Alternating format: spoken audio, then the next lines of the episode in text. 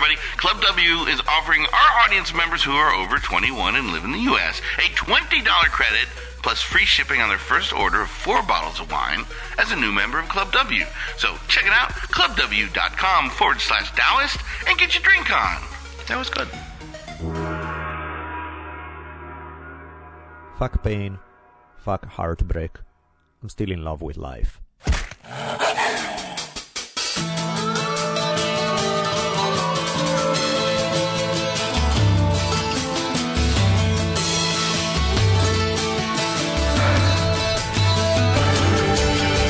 From the multicultural headquarters of the future capital of the free thinking states of America known as Los Angeles, this is the Drunken Taoist Podcast.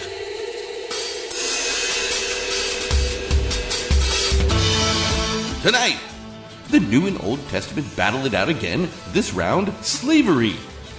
The sad demise of my beloved print. The tale of the final crow war chief receiving his eagle feathers. All opportunities seem to create problems. Hate talking your exes, filthy attitudes, goodbye to the greatest, and a surprise visit from San Francisco State.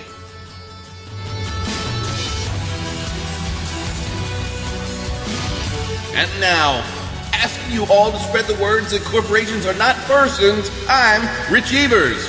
And my partner in crime, the savage philosopher and middle finger of the gods, Daniele Bolelli, as we invite you to lower the lights, batten down the hatches, and prepare to open your mind. For the Drunken Taoist podcast begins now. Welcome back, everybody. Episode 90 of the Drunken Taoist podcast. Here we are again beautiful Melrose Boulevard in Hollywood, California. That's And correct. there's Daniele Bolelli straight across from us. With this magic bicep who bring joy to everybody who happens to gaze upon them. Yes. So on that note, uh, a couple of quick things. Uh, quick announcements, not the regular stuff. One, I'll put a link in the episode notes. We with Nick Gregoriades, Mark Burton from the um, Jiu Jitsu Brotherhood, we put together this awesome Conan Rash Guard. He's back in stock. Yeah, it's cool. Put, it's glorious. It's manly. It's everything you want out of life. So yes, check it out. Uh, I will mention later in the episode something about an Isabella video that you have to check out, or your life will be forever meaningless. So make sure you do that. Um, what else do we need? We of course need to thank that trifecta of the glorious companies sponsoring us. Onnit, Datsusara and Sure Design. With you guys know the gig, and uh, Rich need to get out of here real soon, so we'll have to speed things up. I won't go through the whole spiel of why they are awesome. Please just check them They're out. awesome. Yes, check out. See if uh, you're in the market for any of their products. If you are, by all means, please consider them. It's easy. Great bags, Alpha Brain, super shirts. Yes, that helps. Have you enjoyed any of that fine Club W wine? Because I got to tell you, I had some 2012 Pacifica that was quite delicious. Oh man, I was like, they sent me three, and I downed them all in a really short period of time. So that was, yeah, I would say that it was a successful experiment because I dug all of them. So click your way over to Club W and take a quick survey of your individual tastes, four or five questions with their palate profile, which leads to recommendations that are tailor made to your likings.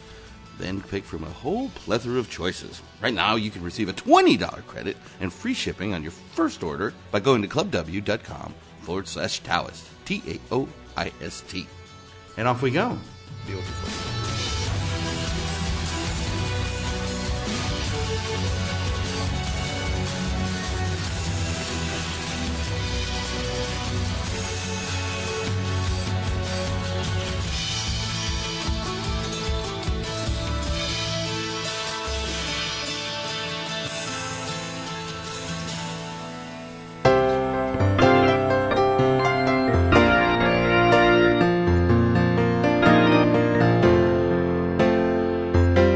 Brothers and sisters, it's time to unlearn what you've learned from the holy book itself. And uh, today, I think it's all about slavery. It sure is. And uh, what better place to find out whether you should enslave your neighbors or not than the Holy Book? Well, it should say no, no, no, right? If it's clear. Well, let's put it that way. In the 1800s, when in the United States abolitionists and slave owners were fighting it out, they both turned for ideological ammunition to the Bible.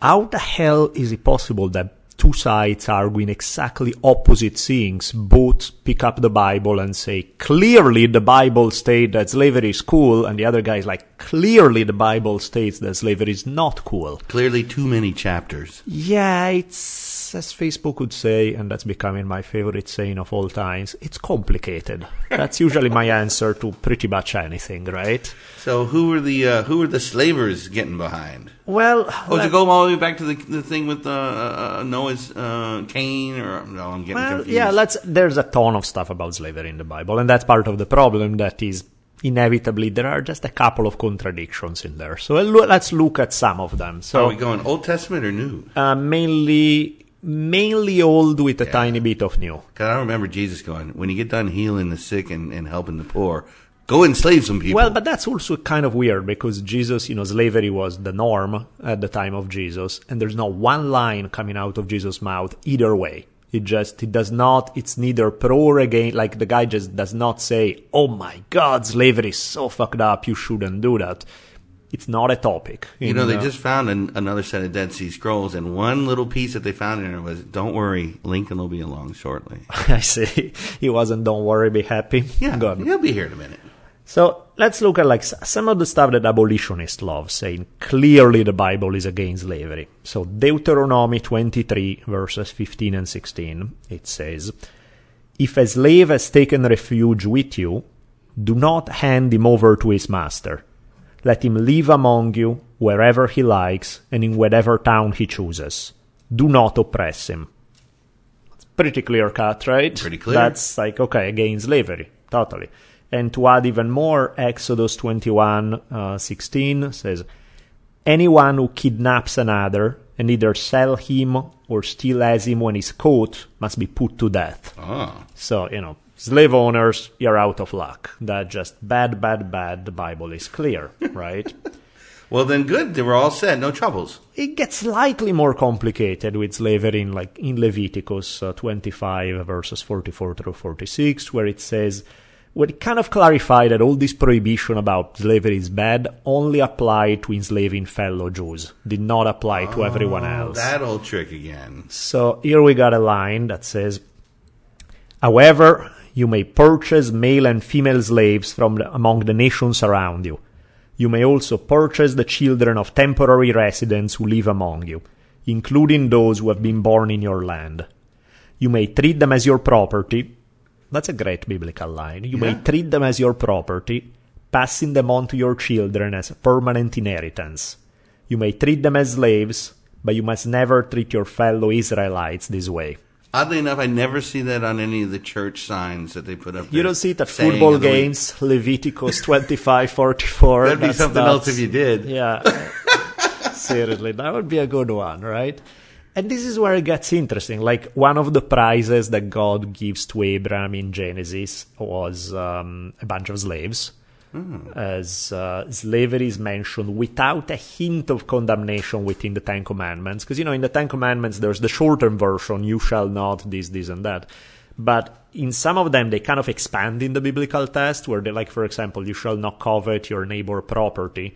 It goes on explaining what their property is, and you should not this his house and this and Done that, and DVD among player, them, but precisely, You know, the sofa's okay. including his slaves. So it's right there within the Ten Commandments. They do talk about slavery as something that you should not covet your neighbor's slaves. So there's that one is a little tricky. Well, I've been confused about the Ten Commandments ever since you made it clear that it only counts for those that are in the club. Right. It's Any heathens, Yeah, uh, it's a different Ah, game. kill them. That's okay. And here is where it also gets. If we want to push the accelerator on the disturbing passages, let's let's get real now. This was all warm up. So Exodus 21 verses 20 21. Here is what the good holy book tells us about slavery. Specifically, not just about slavery, about beating up your slaves.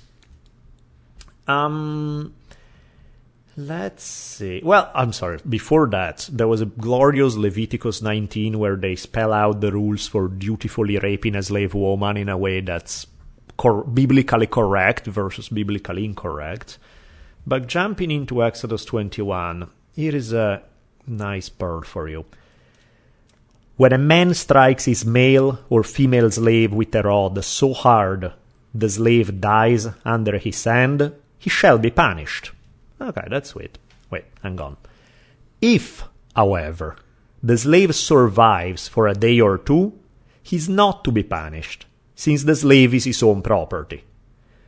Meaning, you are trying to kill him, then you are bad. But if you are just dutifully beating the hell out of him to teach him a lesson, and oh shit, I went a little overboard and I ended up killing him, but you know, it took a day or two. No trouble. That means I didn't really mean it, or I would have killed him on the spot, and then, uh, shit, you just broke your property. That just happens. How many incidents did it require for this to become a rule?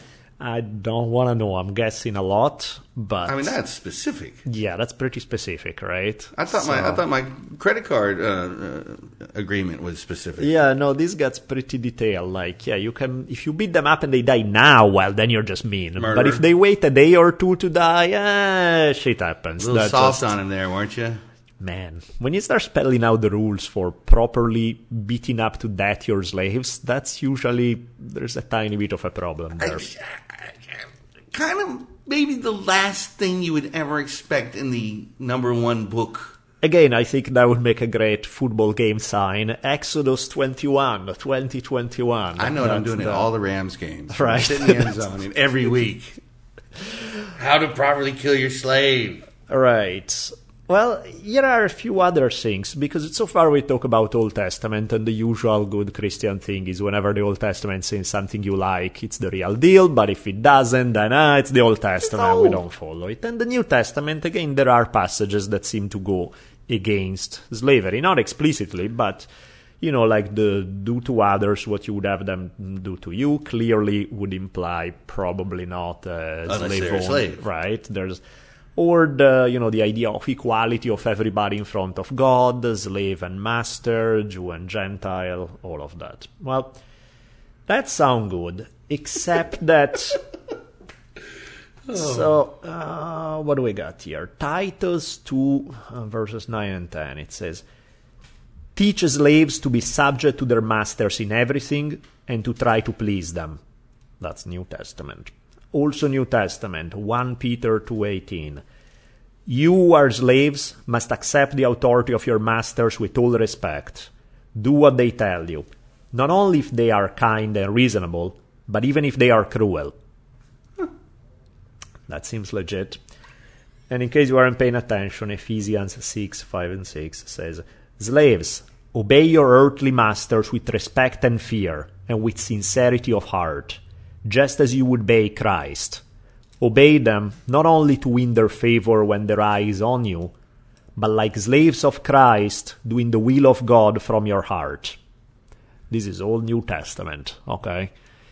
So, yeah, now I'm sure, you know, anytime you have a question about where to go in life, pick up the Bible because with its clearly unambiguous answers, Yeah, it's a lot of great guidance in there. is slavery good? Yes. No, no, no, no, no. Is this, should I do it? Absolutely yes, except when it's not. It's like, so yeah, that's why abolitionists and uh, slave owners could argue for decades about this stuff, all picking up the Bible, highlighting the parts they like, skipping the parts they didn't, and making it say essentially whatever you want, which is what everybody does with these things.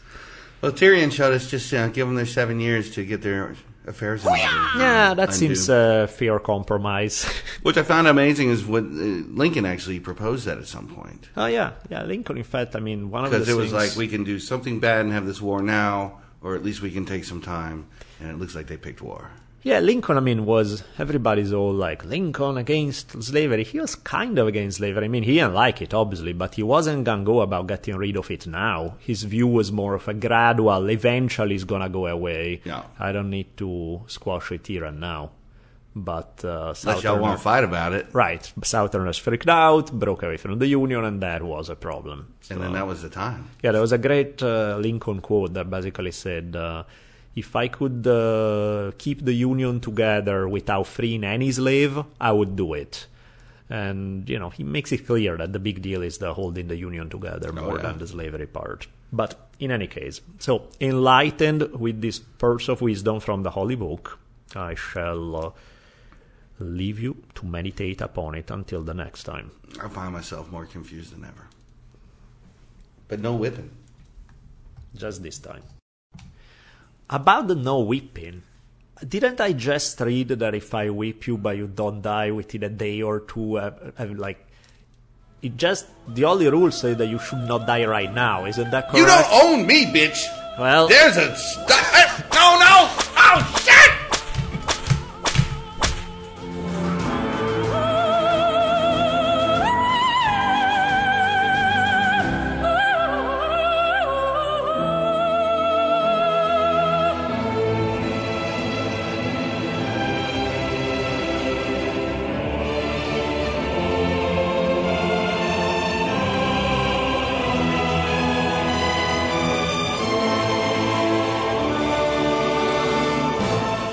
Now it's rant time today. We have a special guest. Emily from San Francisco has joined us for her, her 11 weeks of freedom from. who's from this Emily from San Francisco? This is my fine daughter. oh, I see. I Look, see I the exist, point. and I'm not just a figment of his imagination. And since we've been telling incredible stories about people not realizing that we know the language they're making fun of us in, I heard a great story the other day about a guy who was working with a Mexican crew, and he was the only one that was a white guy. Right. But he was very fluent. Spanish, And right. they had a good time making fun of his man boobs behind oh. his back. Oh, that's funny. Until he slapped back with, well, at least they're nicer than your sisters. oh, Everything goes silent. yeah.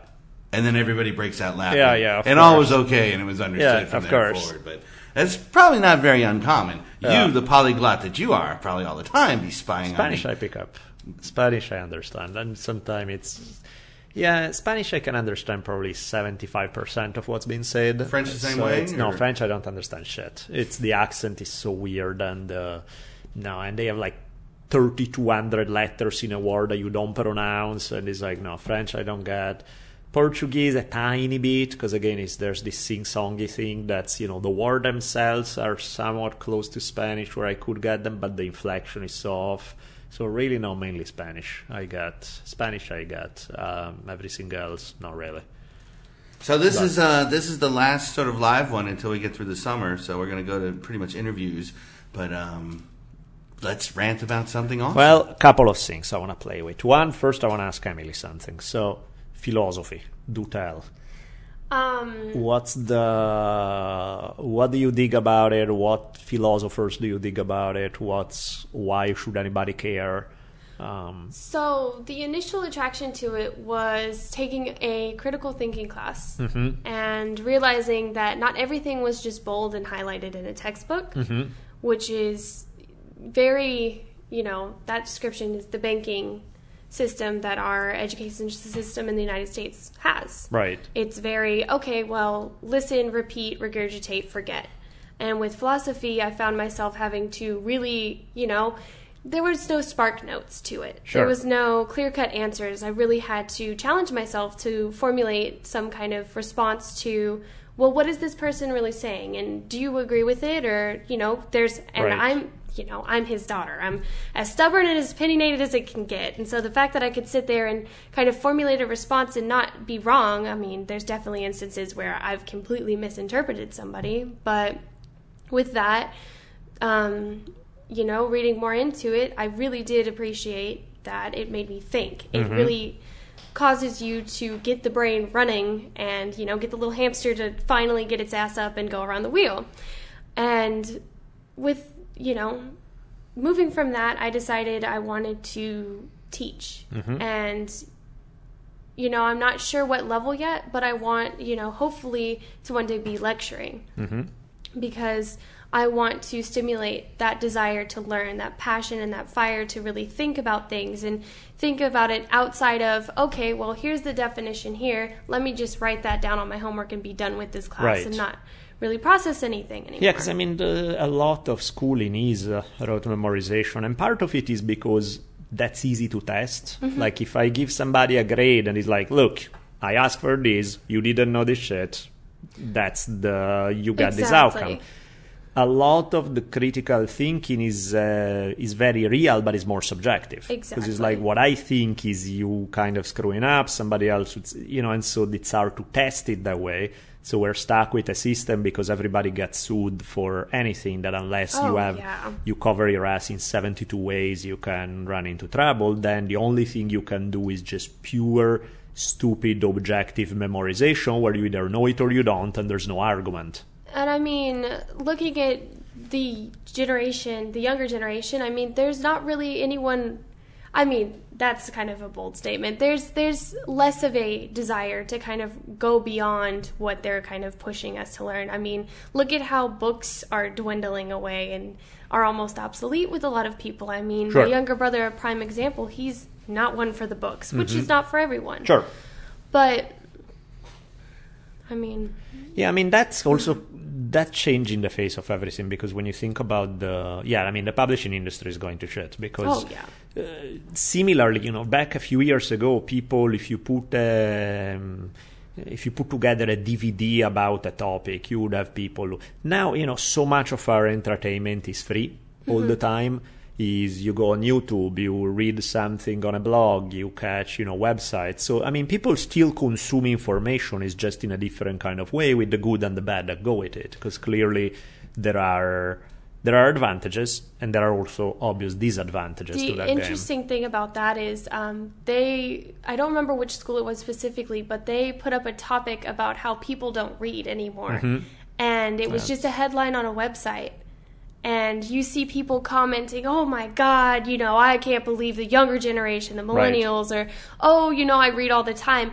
If you click on the, the article itself, you see that it's there's no information about that whatsoever. It's it's talking about the, the fact that it's a study Right. And it doesn't actually discuss the, the lack of reading. Mm-hmm. It's it's just people will glaze over things Yeah. and you know, oh, I know what this is about. I'm going to speak on behalf of it. Well, yeah, that's the other problem is, and that is a real issue in terms of when you have access, when you are bombarded all day long with information, which is an awesome thing because I mean, compared to lack of information, Oh, it's yeah. better to have too much than too little. But then the problem that you get is really like I know a lot of smart people. We won't mention names of some of our guests, but including some of our most brilliant guests with a really short fucking attention span that if you are in front of their eyes and you say stop grab their head look at me Oh, well, you they know are everybody dead has on ADHD now. right there's like i mean there are people that we have podcasted with and i'm talking about great people once you turn the mic on and they are focusing on the conversation they are the sharpest people in the world. The second you turn the mic off is like looking at a fucking monkey on speed. Who just cannot you are talking and it's like three words in you have lost them. They are somewhere else and their mind is going in 22 different directions and you're like jesus christ stay with me here.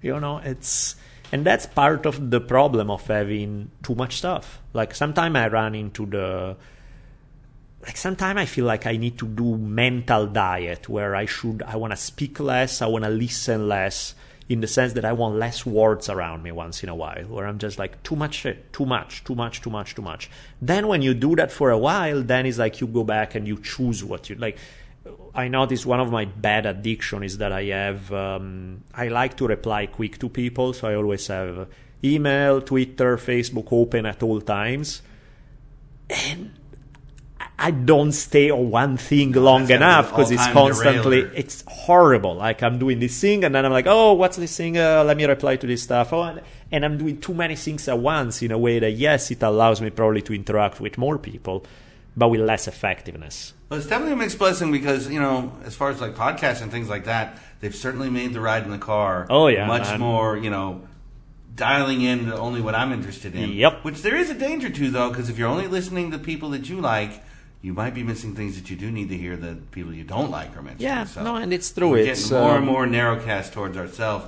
I was just, you guys were just talking, I found a survey that 28% of adults had not read a single book in the previous year. Yeah, damn, that's But then I think about that photo, World War II, they're on the train, and you're always worried about everybody's on their phone all the time. Yeah. Well, it's 80 people in a train car, and they've all got a newspaper. Yeah, yeah, of course. So it really, The more it changes, the more it is the same. No, that's why all the bitching about oh, the internet is ruined. It's like fuck off, you know. Just go back in a cave. Yeah, there's yeah, no, there's great stuff with this. It's but like any opportunity, all opportunities also create problems. Yeah. That's Oh, just the nature of the business. You know, it's not that this idea of linear progress that you figure out something that's perfect, it works beautiful, and there are no counterindication. It just doesn't exist. There's always is, oh, this is great because it opens up this thing, oh, but, but it we can kill people with it too. Exactly. It's just the nature of the game. But what do you dig? Like in terms of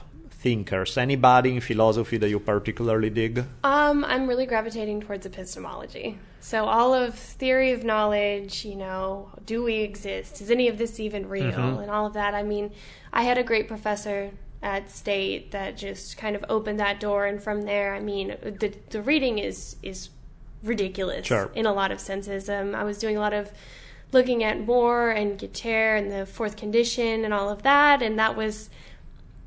I love talking about it. So the the whole ex machina thing, you know, yeah, like yeah. Which, as Elon Musk would tell you, we are in the simulation, and it's uh, that's how Exactly. it is. all the Matrix. Right. And none of it's really existent and all of I that. think the But the pizza tastes great. Yeah, I know it's a great matrix. I'm all for it. The um, I read uh, one guy that I dug for epistemology was Paul K. Feyerabend. I believe he did teach at Berkeley for quite a while, and uh, he was he wrote these several books, but one of them was called Against. Was it? I think it was either against, against method, and it was like a critique of the scientific method, which obviously is kind of funny because you know scientific method is the foundation of so many excellent things. But he was going, he he, mm, he basically preached the notion of an anarchist epistemology, one that's not bound to just one single way of getting information or proving things. Like say, scientific method is a great tool, one among many, not the one and only way to measure everything that exists in the world. He was a fun guy. Some of his stuff was pretty interesting. My thing, I guess, with philosophy that I find weird is um, there are some philosophers that I dig so much that are just excellent. I love 100%. And then there are others that I don't give a fuck. Like, I don't get one line in, but even like the big names, you know, the. Kant. I can't yeah, stand fucking Kantian hate philosophy. him. He Ugh. sucks. Hegel, um, five minutes of it. Aristotle, oh fuck me, no, just no, no, no. Just, you know, a lot of these guys. Um, like my brain turns off. Like I start reading and I don't process anymore. I'm just like, okay, this is not speaking to me. The ones who do speak to me, they really do, and I'm on. And the ones that don't, so it's fun. It was funny. I remember, like even in uh, in Italy, you had to do philosophy in high school. It was part of the curriculum and all of that stuff. And I remember like getting, I would either get A plus plus plus plus or C minus. Yep. There was nothing in between because I either didn't give a fuck where I'm just like, I don't know what this guy's saying and I don't care and I don't want to know it, you know? or I would be just so into it at 100% because it's, I think my approach to philosophy is, my approach to anything really, but particularly when we talk about philosophy, is it needs to elevate the quality of life. Oh, yeah. If it doesn't elevate the quality of life, why the fuck are we doing it? What's the point know? of publishing it if it's just going to make everyone miserable and? Yeah, exactly. It's like if you have ideas that stimulate somebody's life in some way, Mm-hmm. come on. I love it. And again, granted, that's subjective because obviously somebody may read Aristotle and though? find something amazing. I think it's crap. Whatever. That's part of the deal. So I get it that it's subjective, but to me, it's it's key. It's like it either speak to me in a way that really I can take some of this idea and help them make me transform life, or what? Why the fuck are we wasting time with this stuff? You know, I feel that. So yeah, it's tricky because my whole approach to it is so on and off. It's either 100% on or 100% off on some of these things. I saw the exact same thing with some classes, and then I sit in on medieval, and I studied some of, um, I cannot remember the name, the Advaitas and Adi Shankar. I studied some of that, and that was interesting. And then the rest of medieval philosophy came in, and I was like, "Oh my god, I can't!" And Kill I checked out Yeah, yeah, exactly. yeah, of So it is very hit or miss, and it is subjective. But at this point, you know, Yeah. what what isn't? You know, what doesn't have a personal kind of I prefer this and not that. Absolutely. into it. Absolutely. Also, logic is the most terrible thing. A part of my graduation requirement is to take a formal logic class, Ooh. and you know, It hurts me already. Some people are kind of saying, oh, philosophy majors are just not good at math or science. And I'm not going to say that's not true. Mathematics was never a strong suit of Uh-huh. mine. Science, on the other hand, super great. But logic was miserable. It's got all of the Greek letters and all of this and all of that. And you have to make English into. Um, I can't even think of the word. See, this is one I wanted to check out of. Yeah, and yeah. have already started to do Of so. It is just predicate logic and formulating sentences of English into symbols and vice versa. No, I And- want to grab a stick and beat them. That's Exactly, my it's- response is on the math thing. By the way, there was a great. Um, uh, I was having my daughter do math the other day, and we were working on some stuff, and I was telling her. Uh, she was surprised because I could actually help her. I still can manage most first grade math, but and uh, and she was we're talking about then her grandfather, and she was uh, and I told her, you know, actually your grandpa really like if you think I'm bad at math, he really sucks at math, and and she was saying, oh, of course, I can imagine that. He's too busy eating sweets, uh, uh, writing books, and buying me everything I want. and I was like, yeah, That's an that's excellent problem to have. that's in a nutshell, yes, that is correct. That's what he does. Eating sweets, writing That's books, excellent. and buying everything I want. hey, and he's good at that, and she's good at math, and hey, the world is right. It works, exactly. Well, the government's going to be very happy that they're getting their money worth out of their grants for this fine child. Yeah. Well, I've never been so happy in my life. So switching gears, let's play with uh, short-lived topic because there's not a whole lot to go on, but one that I felt like, hey, why not? Let's touch into it. I hear one of my many pet peeves uh, is I am really turned off when I hear people talking mad shit about their exes. You know, where it's like the ex girlfriend or the ex boyfriend or whatever, and it's like, and people go on forever. And I mean, don't get me wrong, there are times when it's warranted, right? There's like that one time where it's like, oh, fuck, that person was really bad, or something happened, and okay, I get it, you know, that does happen. But if it's a pattern, if it's over and over and over again, you got into a relationship, you have this person, and then it's like, oh, fuck. You know, it becomes almost a stereotype. Like the thing about ex boyfriends or ex girlfriend, everybody has this sort of like, it's. Uh, it's almost expected that you're supposed to hate them and think they are evil and fucked up. And I'm like, wait, wait, time out. You are the one who brought them into your life. Yeah, you you are the person. one who picked this person. So if over and over again you have this list of crazy ex-girlfriends or asshole ex-boyfriends, that's saying something about your ability to judge character. You know, that's on you more than on them. If it's if what you're saying is real.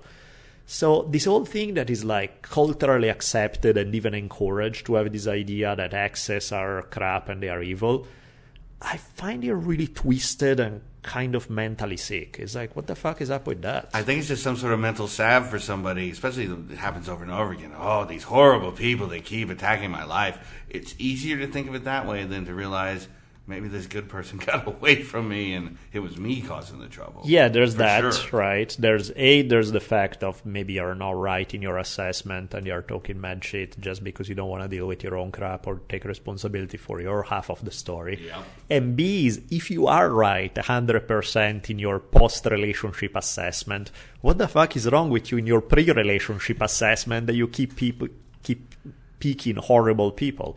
That's again, I would more than spending energy about how bad they are, I would start rethinking my priorities and my ability to uh, uh, choose. There's got to be a, a certain fear that now that you've let that person go, their life might blossom, and it's easier for someone to accept, oh, this vile creature that I've left in the distance. Yeah, yeah, yeah. That's all I can really, because I don't know. I pick once and go, so I don't have much. Uh, yeah. And to me, it's like when I hear of people who are able to keep a somewhat decent rela- relationship with some of their exes, I find it healthy. I find it spent like what's There's a take? level of maturity that needs to be reached because, Mm-hmm. of course, I've been on both ends of it where I'm like, oh, I need to call up my gal pals and get a gallon of ice cream and sit Sure. and cry over it and talk about how terrible he is. But in time, I've learned that it's even with fault of either party, of Sure. myself or the ex, you need to learn to forgive and forget. And it's actually nice to kind of keep in touch and, you know, wish them well when they're not doing Yeah. well and, you know, hope that they are. Yeah, And- unless you were dating the night stalker when then you realize and you're like, okay, was that was reason they were probably right. He had nice cologne though. right. there yeah, was right. something that they've done to enrich your life and they were in it for a set amount of time and there's something that they've added and you can't really sit there and be bitter the whole time maybe not everything was great but there was something at some point that was He Yeah. obviously never met Kelly Spillane, and we'll just leave it at that. No, but that's the thing, right? There's the um, most people. I mean, the reality is, when I look at anybody, including myself, I find well, when I look at myself, it's so pretty, but oh, no, Oh, Here we I- go. Get the mirror. Get Yeah. the mirror.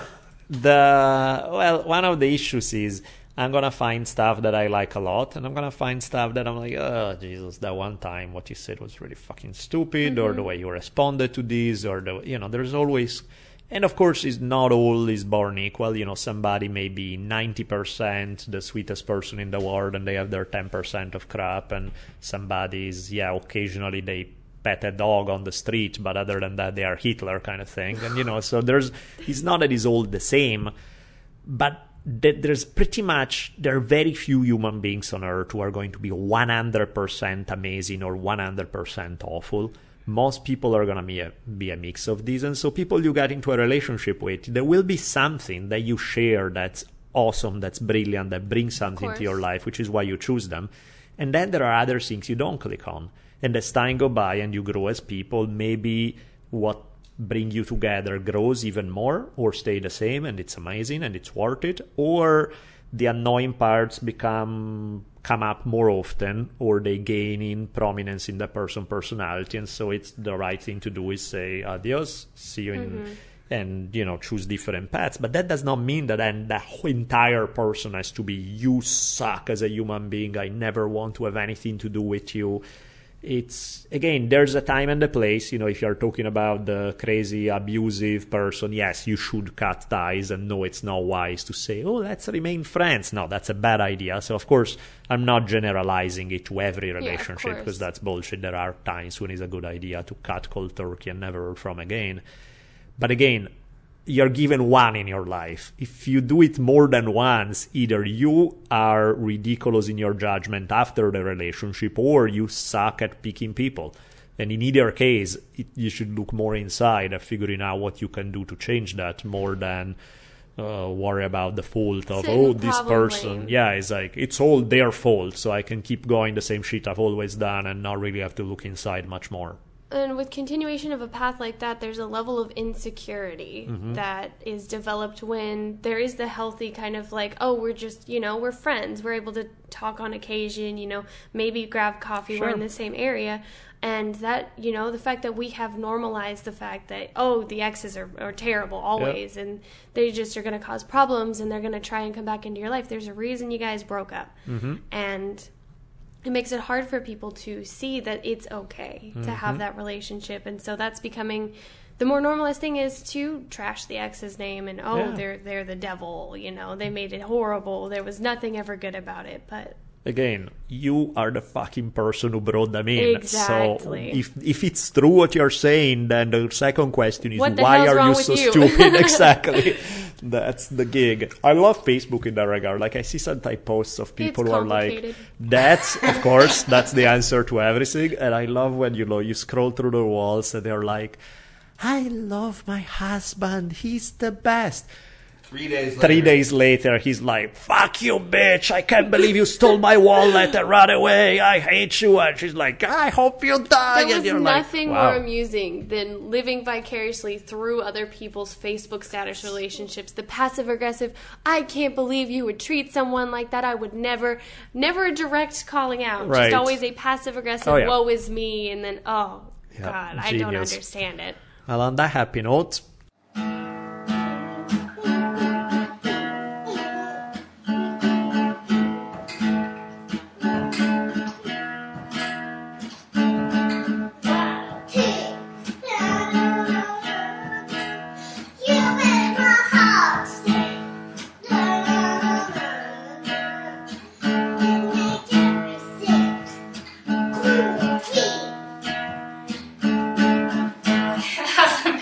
Isabella time, because as we all know, raising daughters is the most important thing a man could ever do to straighten his ass out. That sounds like a fair statement. Now, uh, first, Isabella, something that you guys you shall we whip the, if you don't comply with such instructions. I would comply if I were you. Yeah, go on YouTube and uh, I'll put it in the, the link in the episode notes. So check out uh, the drunkentaoist.com, the uh, notes for episode 90. I'll put a direct link to a YouTube video where you get 90 plus seconds of Isabella in the cutesy princess outfits reciting the most badass lines from movies in history from I smell the nap- I love the smell of napalm in the morning to all the Conan lines and everything else. You really nailed a bunch of them, but now I'm going to have to dig deep for volume two. Yeah, no, exactly. There's uh, there's more to go for, but this one was glorious. Yes, so yes. check it out because it's good stuff. So as far as things that I can actually tell you that don't require the aid of YouTube, let's see. Oh, this was a good one.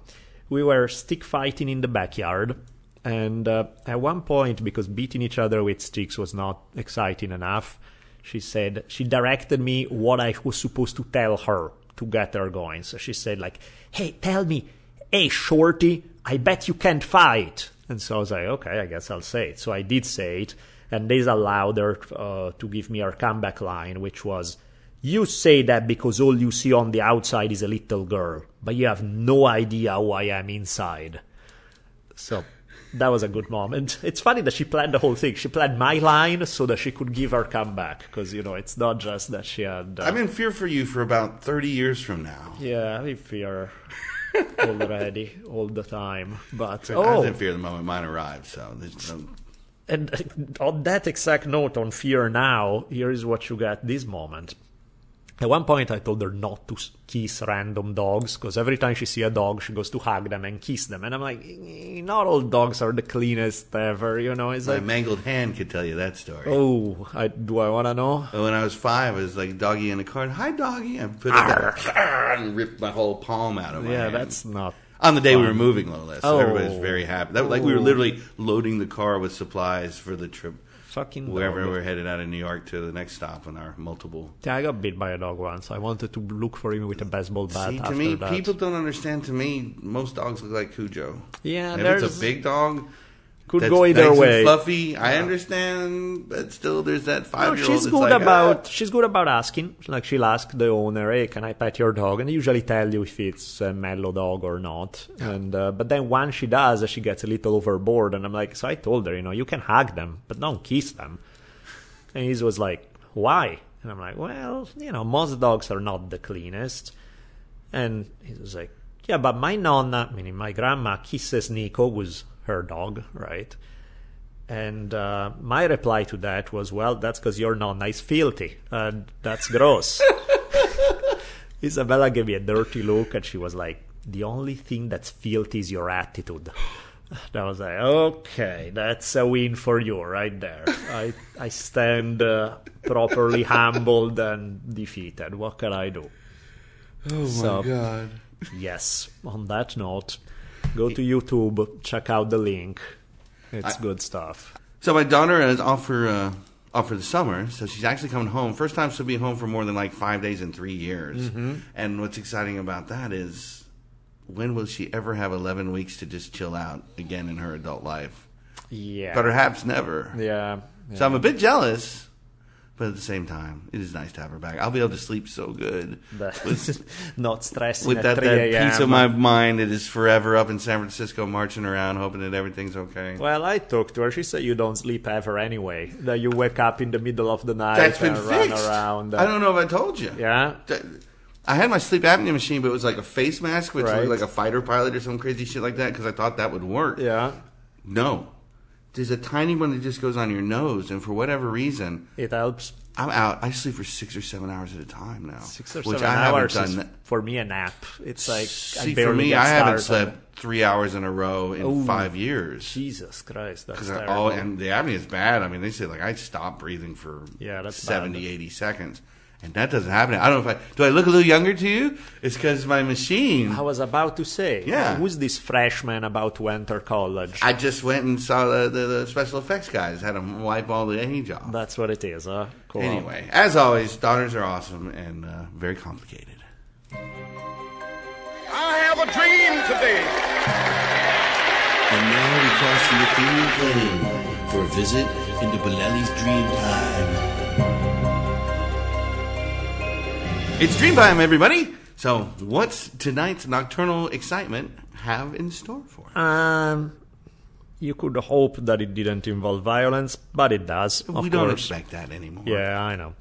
There was some crazy woman, man, I couldn't quite tell. Somebody, some person was attacking me, and mainly because they were crazy. And uh, initially, I tried to just kind of use good grappling to control them, Subdue. but they kept coming after me no matter what, and I can't just sit on them forever and never leave. So eventually, so my dream self got a little upset, and since we're at the top of a building, I just tossed them off the building. So that's how we start. It's an easy way to handle it. Problem is that after I got out from this building, I realized that there are more crazy people everywhere I go. There's like, it's kind of like the zombie equivalent of craziness, of just people who are going completely insane and slightly murderous.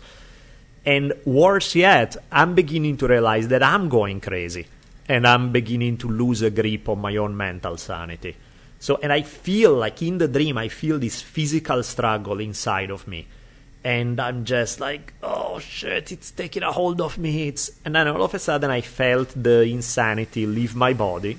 And you know, this scene that was crushing me down, just leaving my body and feeling like, oh, I'm healthy again. And that was that. That's the dream. Well, you got to kill him. You got to kill him. What can be said? That's my motto. I think we should put it on coffee mugs. I think you got to kill them, you got to kill them. But We, uh, I, I, I, I was telling you earlier, I, I did a new sleep apnea mask that mm-hmm. I'm actually sleeping deep now because when I wasn't sleeping well, the dreams were, it was, I could literally slip out of consciousness right into the dreams. Mm-hmm. But they were always, I was telling you, building the submarine or just really, we got to get this done, we got this done, just really kind of super stressful situations. Now the dreams are deep, deep, deep, and That's awesome. slow, and I don't, I can't grasp them. They're really full color as I wake up, as they tend to be, but they evaporate before I can get pen to paper on all of them. But that's a start. Got to That's be a better. first. Yeah, and I think I'll be able to get more. Um, what's Carlos Castaneda call it? Uh, something sleeping, lucid dreaming. Yeah, yeah, yeah. I mean, one thing that one can do for remembering dreams, there's always the drink a shitload of water before going to sleep because you will wake up to pee, and usually you'll be able to have a flash of where you were right before. That dream you... tends to be in a giant concert hall somewhere where you can't find a bathroom.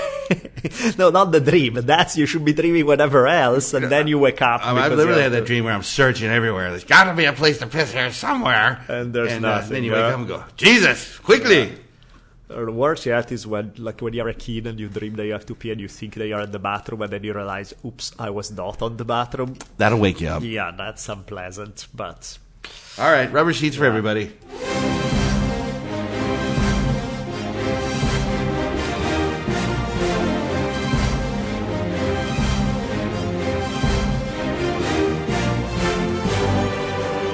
Well, it's story time, everybody. Brought to you by our friends at Sure Design. It's story time, everybody. Brought to you by our friends at Sure Design T-shirts. They continue to be our pals as we weep and uh, miss our friend Bennett. But uh, be sure to check out their awesome designs, which continue to be new and improved. I saw some. They're doing some tie dye stuff right now. That's really they are cool. great. They are awesome. And, you know, Bennett that's it sets things up in a way that could go without him.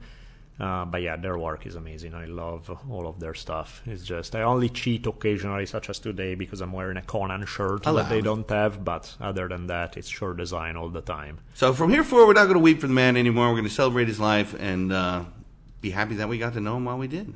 Indeed. And speaking of celebration of life, here is a dude who is died not so long ago at a considerably old age, specifically, I think it was like over 100 years old or something crazy like that. Uh, the man we're to be chatting about today is a man by the name, the name itself is pretty cool, Joe Medicine Crow. Now, if you're to have an, that's that's one of my pet peeves about names. How I don't remember anybody's name ever because it's like my name is David. Uh, the fuck does that even? It's a sound. It's like uh, you know, seventy-two thousand people are named David. That I'm not gonna remember. But if your name, you tell me, hey, my name is Joe Medicine Crow, I'll probably remember. Hey, oh, Medicine Crow, of course, that's him. That's why a boy named Sue is such a good choice. That would work. That's You- memorable. You, remember, indeed. Yes. So, Joe Medicine Crow has a crazy, badass life in so many ways. Um, among his many accomplishments was the fact that he was the last uh, man within the Crow tribe out of Montana to be recognized as a war chief of the tribe. Now, war chiefs sound, well, big deal. You know, a bunch of guys get together, want to pat you on the back. They say, you are our war chief. No, no, the requirements are strict on this. There are four things that you have to accomplish. Then we're talking about you being war chief. If I'm you gonna guess ahead of time that Donald Rumsfeld didn't do any of these four. None of those fours. So here we go with our list. The four things you need to be able to do is lead a successful war party on a raid, capture an enemy's weapon, touch an enemy in battle without killing him. Uh, because that showed very, you know, any, their, their idea was, you know, you can shoot somebody from 200 yards away and that shows your marksmanship, but it doesn't show bravery. Bravery is if you stand within touching distance from an enemy, that's badass. That's And not scary. kill him. Yeah, that's some serious scary stuff. And last but not least, uh, stealing an enemy's horse. Now, these things are maybe the first three are difficult but possible in a modern war. Stealing an enemy's horse, good luck with that. That's not gonna be so easy modern warfare where horses are not typical. Well, apparently, good old Joe Medicine Crow was born in 1913, managed to accomplish all of these things during World War II. So let's look at how the good man managed to do it. You know, he was born in Montana on the Crow Reservation in 1913. And, you know, many of these guys who were coming of age around, you know, people from his generation, they would grow up where their grandparents tell the stories about when they were fighting in the Plains War and they have all these badass warrior stories and they are, they can sit around the fi- fire, pat themselves on the back and talk about what badasses they are. The new guys can twirl their thumbs because there is no more intertribal warfare. There is no warfare against the United States. There's really nothing for them to tell, and yet they are raised in a culture that value the warrior virtues, bravery, the toughness, defeating fear, bullets flying around you, and you manage to stay with it. You know, all of that stuff tremendously. So how do you do it? The only way to do it for them would be to join the U.S. Army uh, regardless of what they are fighting for, the fact that you are fighting is badass enough. It's like it's what allows you to do all these things. Well, World War II had a pretty good. Yeah, and in fact, too. he will, and he has good training. You know, he spent his childhood not playing Assassin's Creed, but doing the real deal. No, kind of. You know, you're in Montana, in the middle of nowhere, so you run around all the time, cross frozen rivers, ride uh, bareback horses. You know, just all good manly stuff, you know, run in the snow, that kind of thing. So he had a good, uh, good basics to say the least. And then he became, just to show that he was a multi-talented kind of man, he became the first member of the Crow tribe to graduate from college. Ended up get, uh, he got a MA in anthropology from USC in 1939. And then was Well, he go- had to be down here for that. yeah, So he, came to LA, He was living here for a while, was in the process of working on his PhD. Not exactly a super common thing among um, among anybody, really. When you consider in the 1940s, the majority of people were barely going to high school, let alone you know the guy, for American Indians that was pretty crazy. So he's working on his PhD at the time when World War II breaks out. So he figured, well, you know, this Here's is my my opportunity, so let's go. He enlisted as a scout in the 103rd Infantry Of course he did. and off to the beaches of Normandy he went. Whoa. So First wave, uh, I don't know that. That I'm not entirely sure. but survived it. he managed to combine an odd uh, traditional slash modern military kind of thing. He always wore bright red paint in combat. Uh, he had an eagle feather tied to his helmet all the time for good luck. Um, and it is where he does the famous four things, right? So in one case, they give him um, um, they give him a mission where he is to lead a few men into combat, like he's gonna be the leader of the raid. And specifically, the idea is there's like this German fortification with machine gun bunkers, uh, trenches, you name it, you know, everything. Uh, what was known as the Siegfried Line, which was not the place where you wanted to smash into, and you know the American army had to figure out how to get through, how to get through this. Well, at one point, his commanding officer said, "Yo, Medicine Crow, how about you grab a few guys and just charge across the field through the barbed wire and the bullets and everything else." And then uh, grab some of the TNT dynamites that has been left there by a previous American position that got demolished, and then try to blow up some German bunkers and open a road for us. And under the file, a commanding officer who could truly inspire confidence, he was like, well, you know, if anyone can do this, it's probably you, which is kind of like, yeah, it's probably suicide, but, you know, maybe not. Maybe you can pull it off. Look at that. so, yeah, with, you know, Medicine Crow is like, sure, Now why not? full of full of excitement. yeah, let's go. And he promptly does exactly that. Manage to bullets flying, does his whole thing, pick up the dynamite, blow up German bunkers, and off he goes.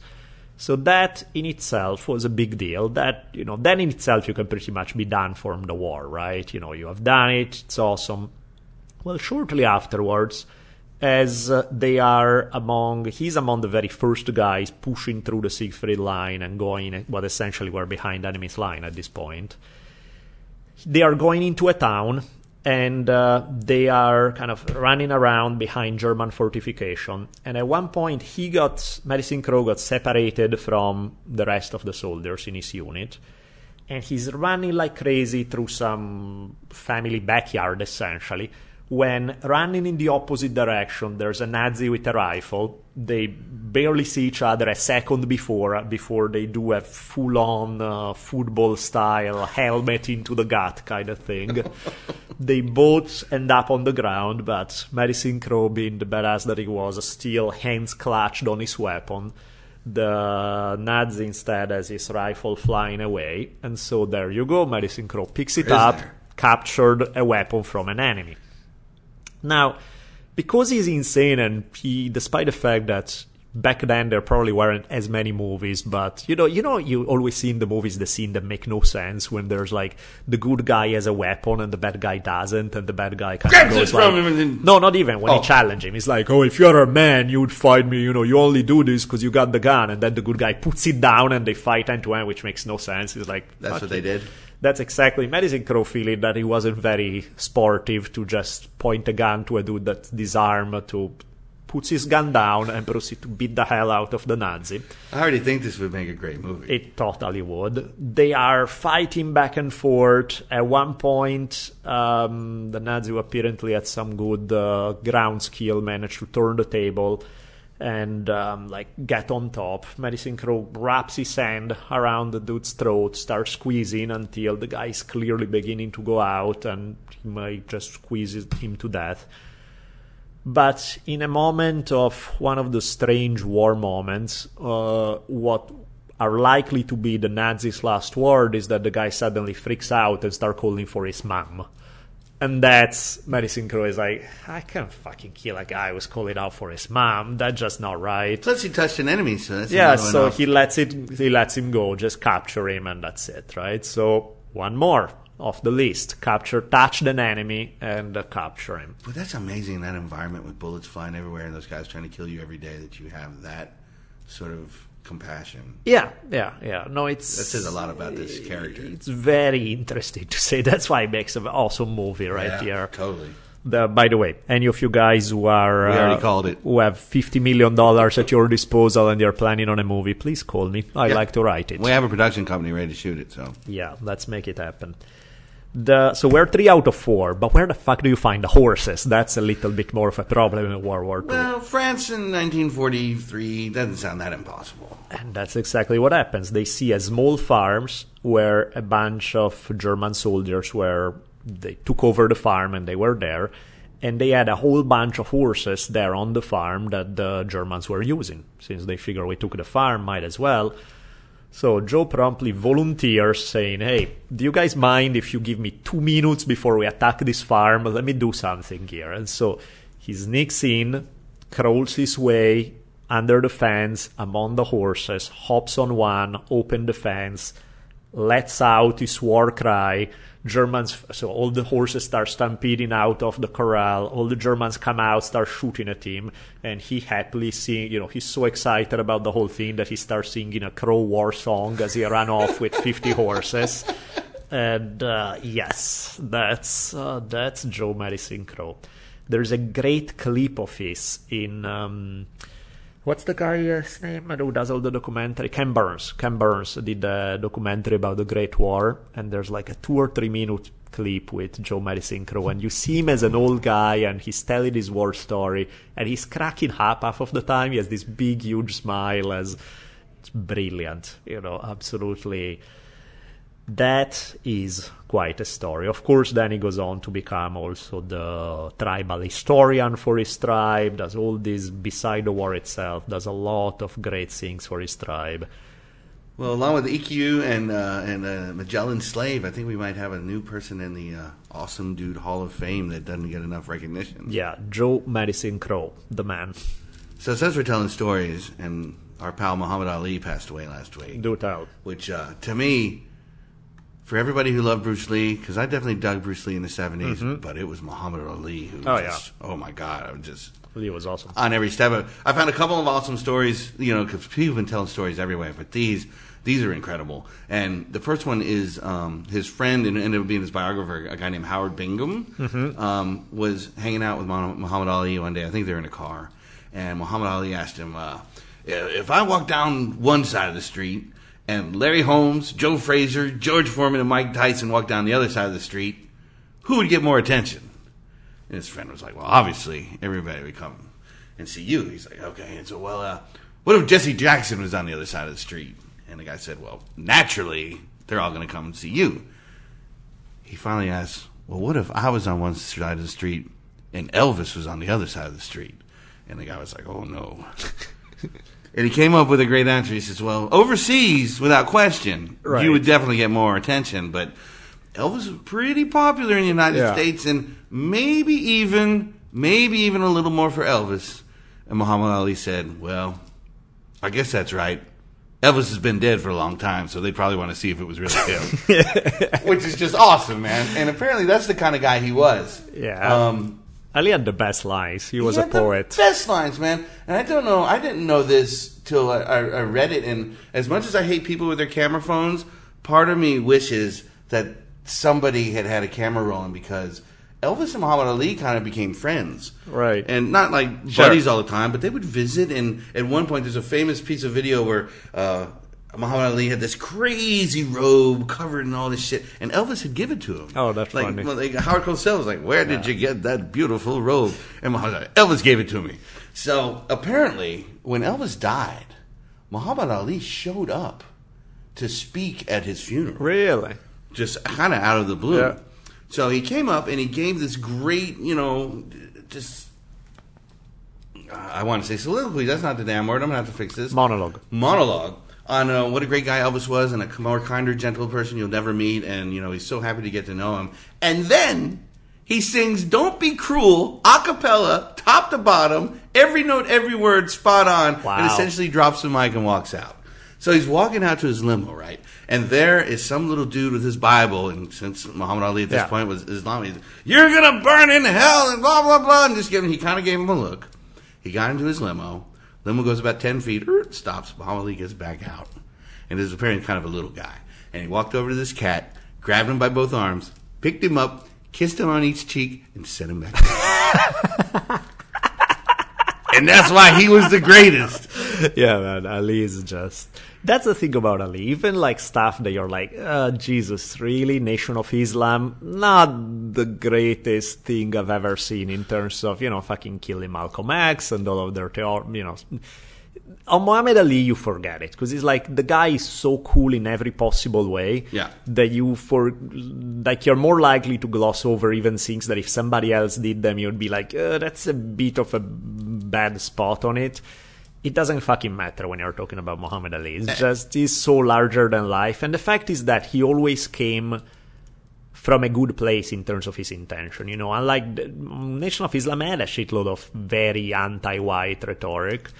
Muhammad Ali was cool with all of his white fans. He was always cool with them. He was always he did not have any of that sort of. Uh, he had an issue with a white system. He did not have an issue with individual people. Oh, and how he stood up against the war. So Yeah, amazing. No, no, I mean- no Viet Cong ever done anything to me. Yep, yeah, yeah. No, the man I was think he badass. shook the Nation of Islam pretty quickly too. I think he was actually Muhammad X for a little while, Really? and then just oh, this is it, and just went straight Muslim, Yeah. And uh, became Muhammad Ali. But just talk about somebody with such an impression. I think he's up there with Jackie Robinson in importance to America for opening Oh, our yeah. eyes. And No, I mean he's as big as it gets in every possible way. Yeah, super fun guy. anyway, 2016 proving to be an epic year for taking out my heroes. Yeah, So, what the fuck? Anyway, that's awesome story time. Moving on. Cool.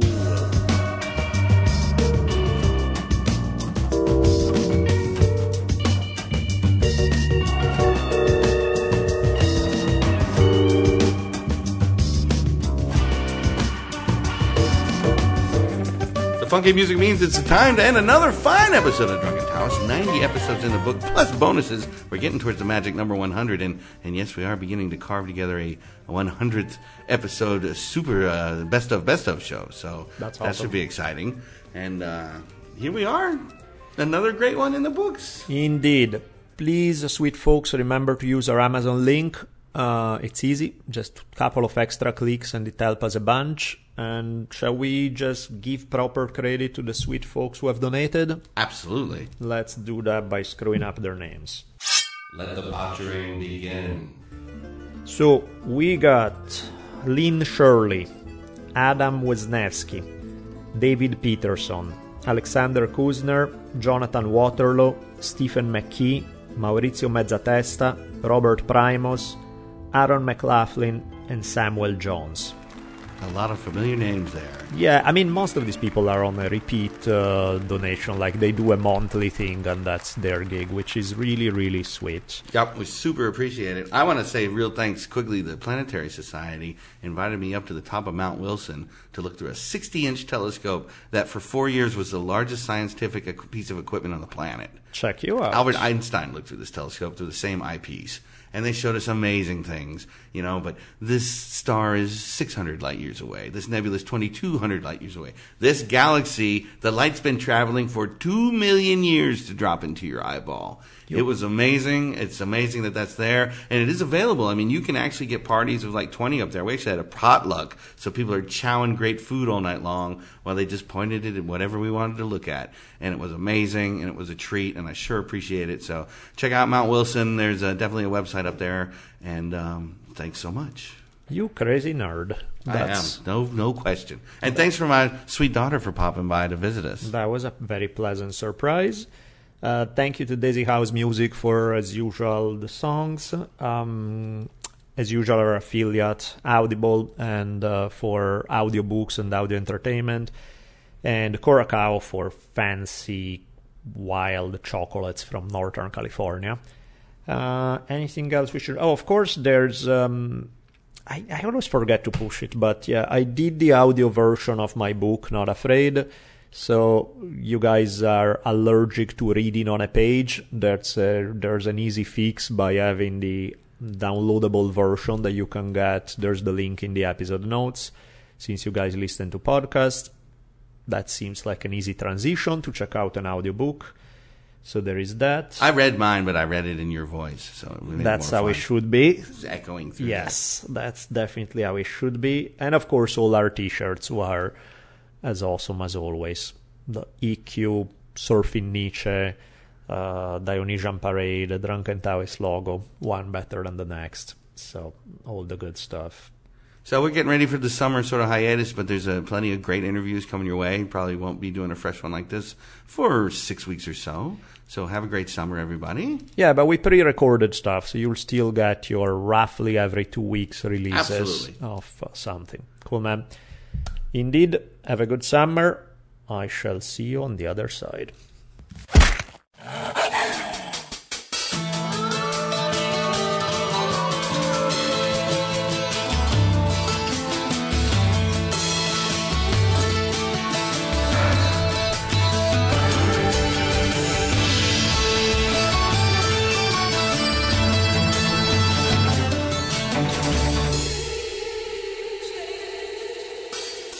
And so ends another awesome episode of the Drunken Taoist podcast.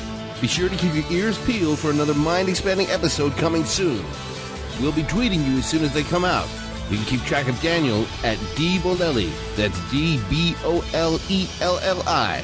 And you can find me on Twitter at Richimon1. That's R I C H I M O N, the numeral 1. See y'all soon.